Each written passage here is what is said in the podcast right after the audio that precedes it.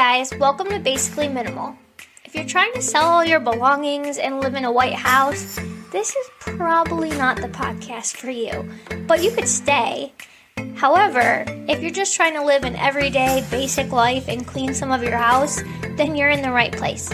I'm Morgan, and I'm just a basic girl who drinks Starbucks daily, loves a clean house, and just trying to live a little bit more minimal. On my podcast, we'll talk about organization, cleaning, living intentionally, and just all the good stuff. New podcasts will be out every Monday. Take me with you and listen while you empty the dishwasher or fold a load of laundry or go on a walk. Have a great week. Hey guys, it's Morgan. Welcome back to Basically Minimal. Today is Mother's Day, so happy Mother's Day to all the moms listening all the people who want to be moms, all the moms who are grieving the loss of a child or don't have a relationship with their child, and to the people who choose not to be a mom. Everyone's journey is special, and I just wanted to wish a happy Mother's Day to all. Anyways, I just went out to eat with my boyfriend and his friends, which is what inspired today's podcast, and we are going to be talking about unpacking. So, Nick's two friends just moved, and I said to them, the best advice I can give you is to unpack everything and keep going until you're done. And I know that's not the norm, but it really is good advice. When I moved the first time out of my parents' house, I didn't really have boxes. I just, I was 18. I just put my clothes in my car and drove to my condo. But when I moved from my condo into my now home, it was an actual move. I had started my adult life in my condo and I had a lot of things to move. The best thing I ever did was unpack everything that day. I grew up with my neighbors, if you're new here, and the oldest girl, Kaylee, and her mom, Lori, who's basically like my second mom, helped my mom and I unpack everything. While I was making trips, Lori and Kaylee were unpacking my closet, then moving on to the next section, and it didn't matter how they unpacked it, I could always rearrange eventually, but it was amazing to have all my clothes out and hung up and ready to go. Honestly, it's a blur as to who did what, but Kaylee and I kept moving, and my mom and Lori were even hanging up pictures. We ordered pizza, and we just kept working, and we had that whole house unpacked and ready to live in that night. And I think that I did that. I think I got the idea because Kaylee had moved about a year before me. And I think that they did the same thing. I think that's where I got the idea because I have to do literally everything that Kaylee does.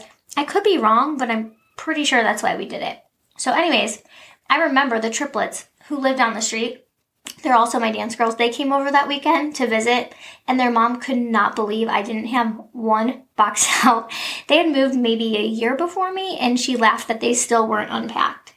Thinking about this story and telling Nick's friends to just do it all made me think about how unpacking is such an important life task. All right, I'm going to just talk about different things to unpack. So you don't have to have a huge move to practice unpacking. There are multiple times in a week when the task of unpacking can happen unpacking your work bag, your kid's folder, your lunchbox, your suitcase from a vacation, your car after a week of soccer games and McDonald's trips, the diaper bag, whatever. When you don't unpack right away, you're just putting off something that can turn into an even bigger mess. We've talked about this before, but when you get the hard stuff done, you have more time for the good stuff. And that's the point of this podcast living a life that you love. That is what minimal living is. I don't know if I've mentioned this before, but there's a book called Eat That Frog or Eat the Frog. Francesca from Law of Attraction Change My Life podcast had mentioned it before. Basically, it's doing the thing that you don't want to do for that it's doing the thing that you don't want to do on your list first. Does that make sense? Like getting whatever you don't want to do done first. Yes. Okay. when you eat the frog, just everything seems possible to accomplish for the day. But when you keep putting off what you don't want to do, anxiety can creep up because your brain knows what needs to be done and it's just going to keep haunting you about it until it's complete. All right, so the moral of the story is whatever box, bag, suitcase, lunchbox, folder you need to unpack, go do it. Do it right away. Make a goal for your next vacation to unpack either that night or the next morning. Do all the wash from the vacation. Don't put it off. I used to be horrible at unpacking. I would literally throw away Ziploc containers because I would pack lunch, then I'd forget to take home the containers, or I would, but I wouldn't unpack my lunchbox, and then I'd be grossed out because there's like, you know, food and mold and whatever, like literally so bad. So I would just throw it away. Now that I'm saying that, you can add the fridge because I would do the same thing, like unpack your fridge. I cannot tell you how many times I'd leave something in a container, like leftovers, in my fridge for so long that instead of opening it and throwing out the old food and cleaning it, I would just throw out the container. I know it is so wasteful, but hey, no one's perfect, and this podcast is about being basically minimal, right?